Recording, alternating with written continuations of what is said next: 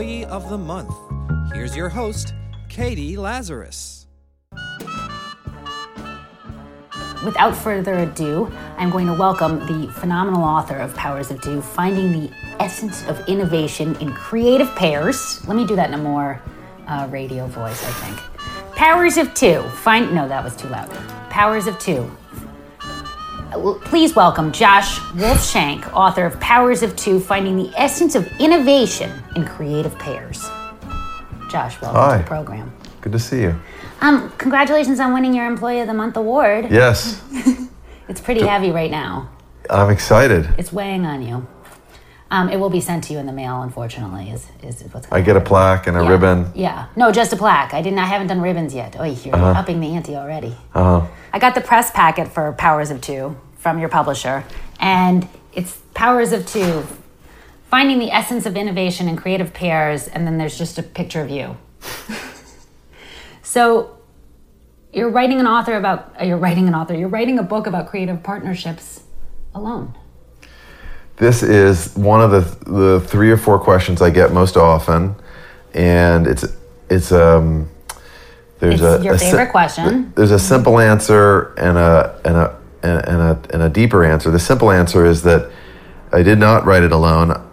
The book is co-created by my editor Eamon Dolan, and a big part of the of the project is to try to unpack partnerships around distinct roles, which have distinct positions related to power and to credit, and there are appropriate ways that that distinct different roles are credited.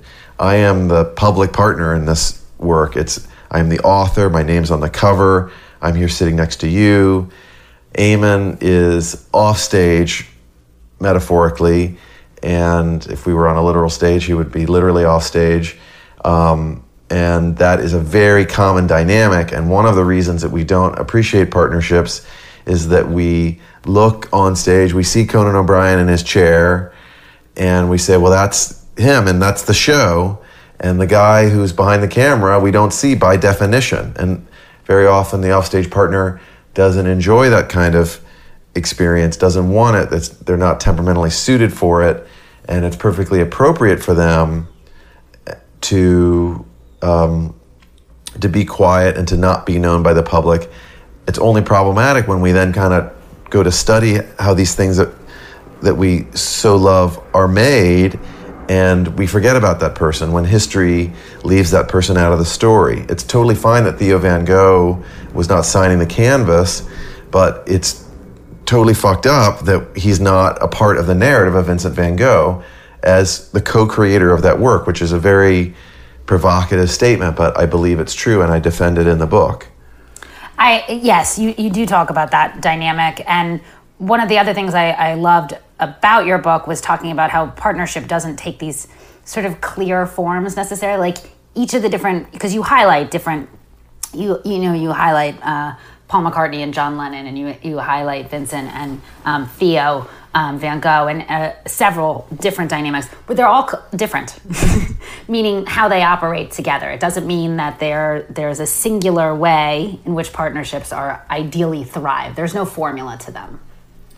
Yeah, there's certain patterns, and I think the patterns are useful, and I think kind of the framework is useful. See, okay, you know, it, to help provide some guidelines and also to create a language because this is something that's so amorphous and we're not used to talking about. Um, at the same time, relationships take a life from the people in them and they're infinitely complicated and the book is organized around these stories and trying to appreciate the you know the true you know the grandeur and the pathos and the and, and all the things that happen between people because ultimately I'm af- I'm trying to enable this kind of story for people who are reading the book and for me writing it. And you know one of the I said that there was a simple answer to your question about about doing it alone which is that I didn't. But the more complex answer is that of course being a writer does involve a lot of solitude. And one of the things that looking at pairs really draws us into is the movement between solitude and community And one of the reasons a pair is a very special unit is that both those things um, are ever present at any given moment or can be. So you and I are here in this room. If I were to leave, you would be in your solitude and I would be in mine. And then when I return, we are back in a community. If there was even a third person in this room, if I left, I would I would have left the group. And there's something about I think the pair is I argue in the book, and it's been shown over and over, is the primary creative unit. That's where the, the biggest things happen, even in the context of a group, like Monty Python or like the circle And of say that- psychoanalysis. hold on, go back a second. You would say that uh, pairs in because because that came up for me even with like uh, when you're saying that there's a, a pair within Monty Python Yes, they broke off to do their work in twos. in twos. Yes, primarily there were six of them, and there were two dyads, and then I don't know about the other two. Um, the you know within the there was a whole circle of people out of you know from which psychoanalysis emerged, and there were lots of you know it was a it was it was a movement, but it was Freud and Fleiss or Fleece, Wilhelm Fleece. Did he also invent the fleece? He, they did not. Oh, he would have done so well though. and nor did he copyright the term. I know, but I mean, he would have had you know I know, and he'd be remembered. and to diversify markets like that. But Freud, Provide warmth emotionally and physically Yes. is, is quite a feat. there you go. We all need an emotional fleece. Will you be my emotional fleece? I will be your emotional fleece. I'm feeling emotionally cold. But what I, I, I genuinely was pointing to, um, uh, just to, to direct your my question to you, because I don't think I articulated it well, is when you were talking about Paul and John Lennon, I noticed that like George didn't come up as often, and I wondered if George retold the story, how much he would put himself in there, and then if you looked at it from um, Paul's position, how much he would even acknowledge whether another person was involved. And I guess what I'm saying is um, how the pair looks to themselves. Is that ever different than how the pair actually is? Is that too metaphorical? well, let me try to answer. Yeah. L- too- let me too- tell you what. Let me say. Let me. Is that too unclear? Let I me say what is coming up and tell me if this addresses your question. Like, if I'm arguing the pair is a primary creative unit, what's the deal with the group? And if I'm talking about Lennon and McCartney, isn't that a little silly since they were in a rock band with four people? And George Harrison said his favorite Beatle joke was, How many Beatles does it take to change a light bulb? Four. So that's true. And the Beatles were a unit of a great deal of integrity, meaning like that, like they were a foursome and they were on stage together and they were in the studio together. The my argument is that creativity happens in like a series of concentric circles. And you could start like way wide out. So like with the Beatles, you could start with like way wide out with like there's a whole world of of of of pop music at that time, and Jimi Hendrix and the Byrds and uh, Paul Simon and a lot of things happening. And then there was a scene in London, and then there was the smaller scene that was like the Stones and the Beatles and the Who and like these guys who actually knew each other intimately. Then there was the circle that included. I'm sort of moving, you know, f- further in. There's the circle that included uh, George Martin, who was their producer, Geoff Emerick, who was their engineer, Brian Epstein, who was their manager. There were a couple of, of roadies who were always around them, and and the band, of course. And then there was the band, and then you get down to the smallest possible unit, and that was John and Paul. And their engineer, Geoff Emerick, said the artist was Lennon and McCartney. And that language, I think, is very provocative the artist was Lennon and McCartney. Now, of course, you can then talk about John and talk about Paul, and you have to. But my point is that that dyad, if you get down to the heart of what activated that music, it, it begins with that connection between them. And that alone, they were infinitely less potent than they were together. Right. And I guess I was just curious. Well, what you know would George Harrison feel the same way? That Yes, George I mean, Because I know that they, the majority of the songs were them, and, and you so beautifully show how they um, had this healthy competition and really inspired each other essentially to create, you know, Strawberry Fields then leads to Penny's, Penny Lane. Right. Um, but I, so would George Harrison look at this and say, that's right, it was them? Well, I mean, he played a huge role, and but he also was very aware of being the younger brother to this kind of collective unit of older brothers, and you know, being the third guy and um, and being left out. And in fact, that was a, a big part of, of what changed at the end is that he got fed up with it and didn't and and and was not satisfied any longer, and that disrupted things. Um, and um, You mentioned patterns um, that you saw when studying these people. And I, and I wanted to, and perhaps in your own experience as well, working in, in creative pairs, what are the patterns that you noticed? Well, the book is organized around these six essential stages that I saw when I looked at all of these stories, and it begins with how people meet and what are the characteristics of of partnerships, and then it moves to how people go from being two individuals to being a unit, and then it goes into uh, roles and and kind of the essential dynamics and the archetypal dynamics, and then the way that pairs negotiate distance and how much time they have alone and how much time they have together, and then conflict, competition, power I loved- struggles. Uh, co-opetition, I think you called it. Yes. Can And you define what that is for people? Sure. Co-opetition is just it's a portmanteau of competition and cooperation, and it's actually a big uh, it's a popular term in, in business writing, and it's a very common thing in business. It's like Sony and RCA, who are competitors, uh, formed a joint research group to create the compact disc. So they, you know, competing car companies might put, you know, send engineers to kind of develop a, a new engine, um, but also like gas stations will like often be on the same block. It benefits them to be near a competitor. So they're both competing, trying to get business, but they're also benefiting each other because it's like, oh, well, that's where you get gas is that block. That that's where co-opetition is most used, but it is a huge presence in partnership.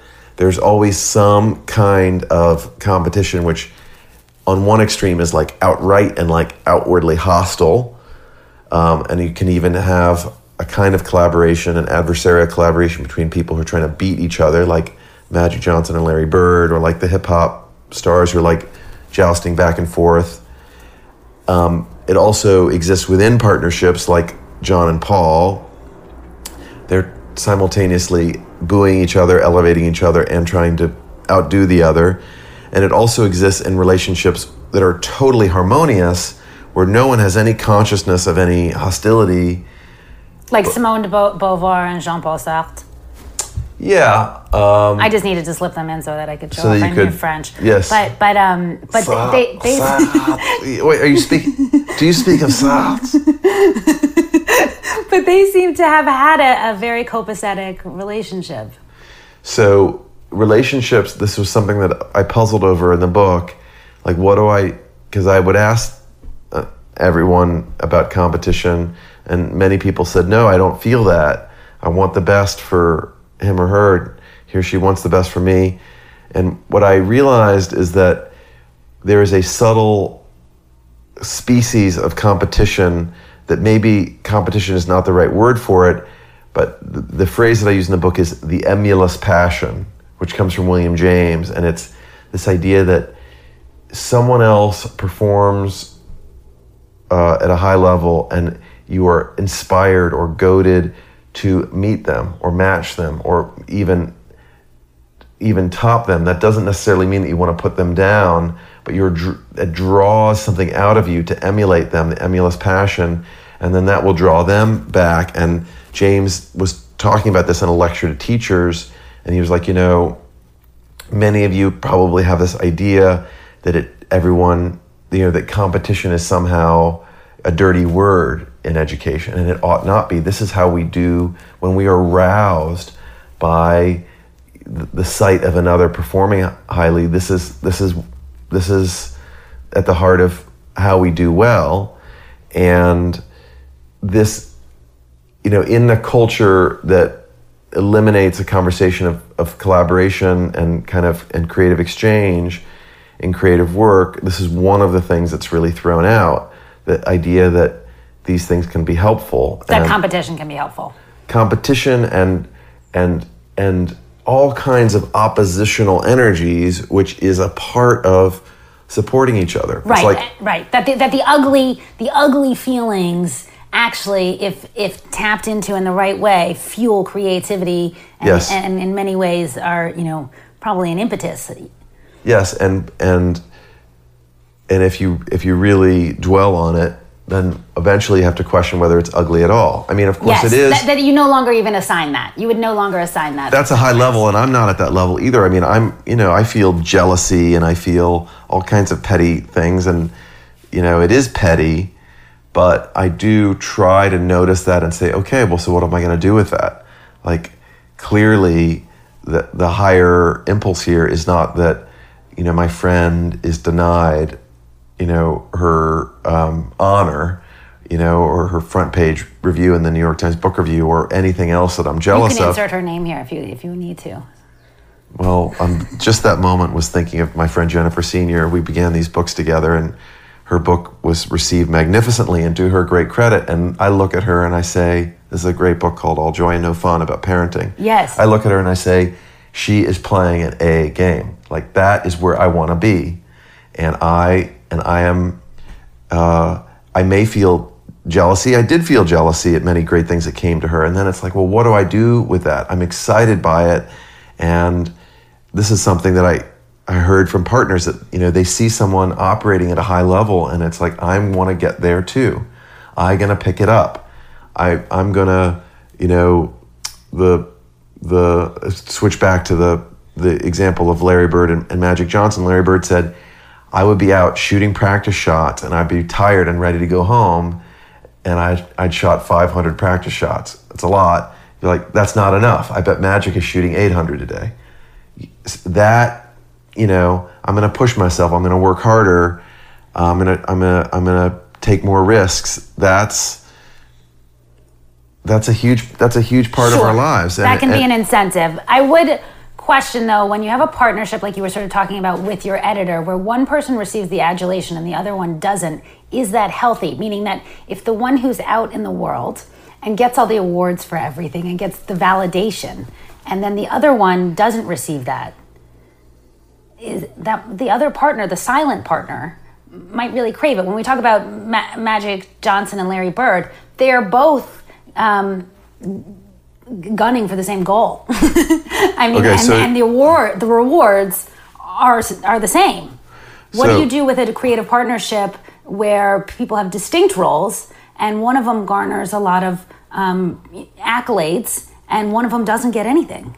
So, number one, there are many different forms of partnerships, and in some, both people are in public, and in some, one is not.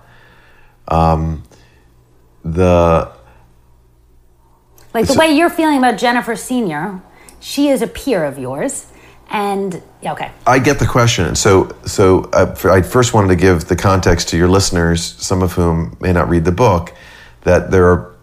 I'm talking about creative exchange, and there are many variations and manifestations. Um, the the question is really interesting, and the, the, because it reflects an idea that like the only appropriate credit is the kind of credit of uh, the exchange between the person on stage, literally or metaphorically, and this like wide adoring audience. That's not what a Could lot Could even of be a financial one. That's but a lot of people don't want that. A lot of people prefer there is the the kind of credit that comes when thousands of people or gazillions of people are looking at you and admiring you, and your name is on a billboard, or you're the, on the cover of Fast Company, um, and there's the kind of credit that comes when someone looks you in the eye and says thank you. A lot of people prefer the second kind of credit, and usually they are saner people who have better lives. Well, that makes perfect sense. And However, Eamon Dolan yeah. is very well known and, and, and deeply respected in publishing. And all of these hidden partners are known in their circle. It's not like it's a mystery. Like if you go start talking to film people, they know who the great cinematographers are. Those people are not, uh, but but the the wider public doesn't know who they are. And when the and when the histories are written, that is that is this kind of second draft from the first draft of journalism. Very often, it's it's squeezed down to such a point, or even squeezed out entirely, that it doesn't become a part of the narrative. And about- that is really problematic. And there is the possibility of real resentment there. Like Ralph Abernathy was not comfortable with the level of credit he received, especially when his partner Martin Luther King died, and the only guy who really understood what he could do was gone. And more than being gone, he was now a martyr, and you know, no one could compare to him. No one could be in the same breath as him. And Abernathy was left for decades. You know, what's mine? Where you know, and he's he's totally ignored and forgotten. He's not on the holiday. He's not in the memorial. When they did the the reminiscence of the March on Washington, he was barely he was barely mentioned. And those guys were always together from the very beginning. They conceived of the Montgomery bus boycott together. Abernathy was in the room when King was shot. He, they were sharing the room. And one of the really problematic things is that because this stuff happens in a kind of intimate exchange to which a third person, let alone a journalist or historian, is not, is not privy, the records are often uh, impoverished. And that gets in the way of our telling the stories. And what about the financial disparities? Well, it varies. I mean, the one with me and Eamon, it's actually really interesting because, you know, it kind of goes both ways. I mean, he gets a salary, and I'm working on an advance, and the structure of of, of book advances. You know, I basically got paid when the work was totally done. Wow. Um, I mean, in a way, I'm, I was writing this book on spec, and he has an office and an assistant and a salary. Now, if this book sells, you know, um, 10 million copies, if every one of your listeners buys a copy, Powers of Two Finding the Essence of Innovation in Creative Pairs. You would prefer that people buy it in bookstores and in yes, ideally hardcover. at an independent bookstore, but I'll take Amazon if that's where you insist on buying it. I, in this very unlikely event that this book is a, you know, monster bestseller, I will that will affect my bottom line and not Eamon's uh, in a direct way, but um, it's it's different, but not but but not necessarily disparate. On the other hand, if you look at Pete Townshend and Roger Daltrey, Yes. one of them wrote the songs and is the songwriter of record, and the other one was a member of the band. An enormous disparity. I mean, just staggering. And it's kind of shocking when you most people look at it and say, "Oh, it's the Who," you know. And those guys each did different things, and and they and they're both critical. But every time a Who song is played on a on the radio or on a commercial or anywhere, Pete Townshend gets some of that money, and Daltrey gets none of it. None. He only gets paid when the band goes out, and so and it- that's because he wasn't part of writing the song lyrics. he was not. I mean, it gets and it gets interesting and complicated. Like the Nirvana guys. Well, no, stick with this one. Well, this one, uh, he, you know, Was, so was Townshend writing the song lyrics? Townshend is the songwriter of record on virtually all of those songs. The the the the, the then the question becomes, well, what does that really mean? And could he have written the songs without the other guys? One of the ways in which partnership and the ambiguities of partnership, it kind of, it's like everyone's you know sailing on this beautiful ship, but then it like smashes up on the rocks of like the legal framework and like these sort of like very narrow realities, and that's often where partner partners run into big trouble. It's but particularly in songwriting, and I, I'm circling back to um, John and Paul, and when I was bringing up George, and I should have been bringing up Ringo, and uh, in, in that a song Don't is leave Ringo out. Why do you I know, not fair. Come on. But the other reason I was going to bring it up is that is a song merely the lyrics, or is it how it's sung when it's com- you know composed in full? And um, so it is interesting that the credits go straight to the person who of record who wrote it of record. Yes. but the idea that that's you know if you were to say those words do they suddenly have the same meaning um, as they do when they're together in this full composition? No. Yeah and some bands do um, credit the whole band. Um, i think R.E.M. the songs are all are by R.E.M. i think um, and that is one option that's available. And it's also I, I, I the nirvana example is a case where there was a perception among the the the, the other two not kurt that it was a collaborative thing. And then when it when the songs became monster hits they were surprised to see that they were all kurt cobain songs. Um, and these are questions that we all need to work out for ourselves. And and it does happen all the time. Everyone has to face this in one way or another. What i'm saying in the book is that there's and the reason i wrote the book is that we have had very little training. We have very little support. We have very little context for these kinds of things that are so fundamental to our lives. For what kinds of things and that a are so lot of fundamental and- to our lives? well like credit.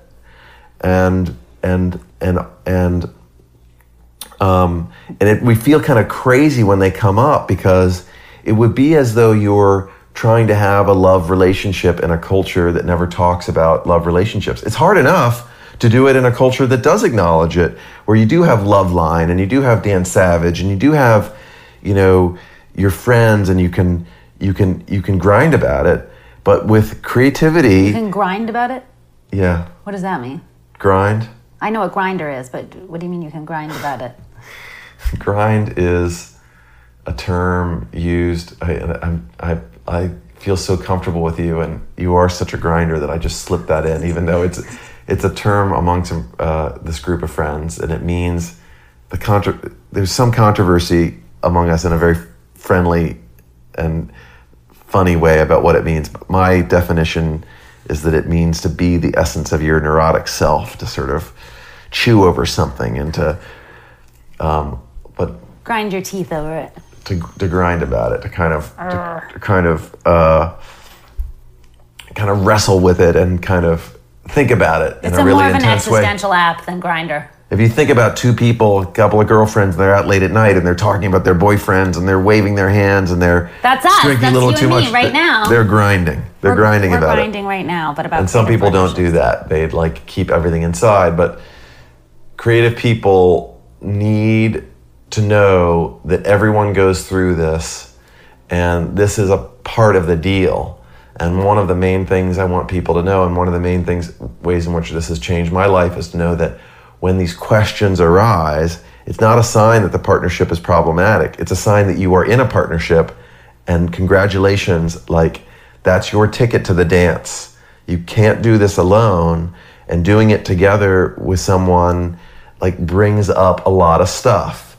So a friend of mine who's a very talented you know and accomplished writer was like i you know we were talking about her and her writing partner and she's like i feel uncomfortable because he is talking about sketches that he wrote and we wrote them together and she said i feel very uncomfortable because my you know clearly my ego is getting in the way here and like how do i have less of an ego about it? My feeling was that the problem was not her ego. The problem is that he's talking to other people about what he did that they need to have an agreement about what other people do and don't know about their process which is one of the things that you see in section 2 of the book. Every pair has to negotiate what's between them and what's private and what's even holy between them and what gets shared with the rest of the world. In go- going forward now after you wrote this book would you rather work in collaboration? Since you're someone who's done stuff on his own and done stuff in collaboration do you feel that you're more creative in a partnership versus on your own or does it just depend on the project? I think everything is um, everything is a kind of collaboration. That's the that if I'm and it's just a question of what form it takes. So with Eamon, you know, it's a very uh, this book reflects the convergence of our interests in a in a in a very direct way. Um, it was my initial impulse of an idea, but it really takes a form that works for him. I'm asking a lot of the questions. He is kind of holding a lot of the necessities of like the way those questions need to be investigated. Um, my next book, um, I hope to be a lot more literary and idiosyncratic and weird, but I don't think you can get any weirder, but yeah. really, No, I'm kidding. oh, it's gonna be weirder. What? I got excited for seconds. I was like, she thinks I'm weird. Like I, that's the, but that's like the highest compliment. But I have a writers group, and I have, you know, um, friends who are doing the kind of thing I want to do. Which is? Well, it's to tell stories in a really voicey, emotional, um, like narratively, like overwhelming, but like emotionally really resonant way. That's my ambition for my next book. And I'm entirely dependent on a variety of exchanges, which for writers can be very subtle. It's not like the person needs to be in a room with you. It's not, you may not see the person for months at a time. It may be, um, you know, someone who is an occasional reader. Um, but I think that this is always happening in one way or another. I think it's totally universal. It's just, it's not a question of whether we do it, it's a question of how we do it. And that's why Emily Dickinson is in the book as an example of someone who is enormously solitudinous and, you know, literally did not leave her house. And yet, through letters and through poems that she sent to people, she was enormously engaged with her ideal readers. And and and needing that exchange and and, But and those, are, those are relationships, but they're not necessarily partnerships. Well, I think that whether you say partnership or collaboration, to me, that my the term that I use is creative exchange, and there are many varieties of it, and it goes from like Andrew Andrew, these per- performance The artist pairs who are yeah. ne- literally never in public a- apart from each other. And they live together and they wear the same outfits. They wear the same outfits. They don't own any clothes that are not the same. but they do have distinct voices. They are distinct people if you if you talk to them. They are. Do you know those guys? Yeah. Yeah, big fans of Andrew Andrew. That's one extreme, and you know I call them. That's like the Siamese twin model, and then there's the creative monks model of like Emily Dickinson and Thomas Wentworth Higginson, and in between, most people are in between. Joshua Wolf Shenk, thank you so much for joining me. Thanks to all of you for listening. Please um, go to employeeofthemonthshow.com um, to get tickets to live tapings, subscribe on iTunes, and thank you to Ian Mazoff for editing this together. And thank you to Lady for being a phenomenal um, marketing audience, test audience, or just creative partner. The silent sleeping partner.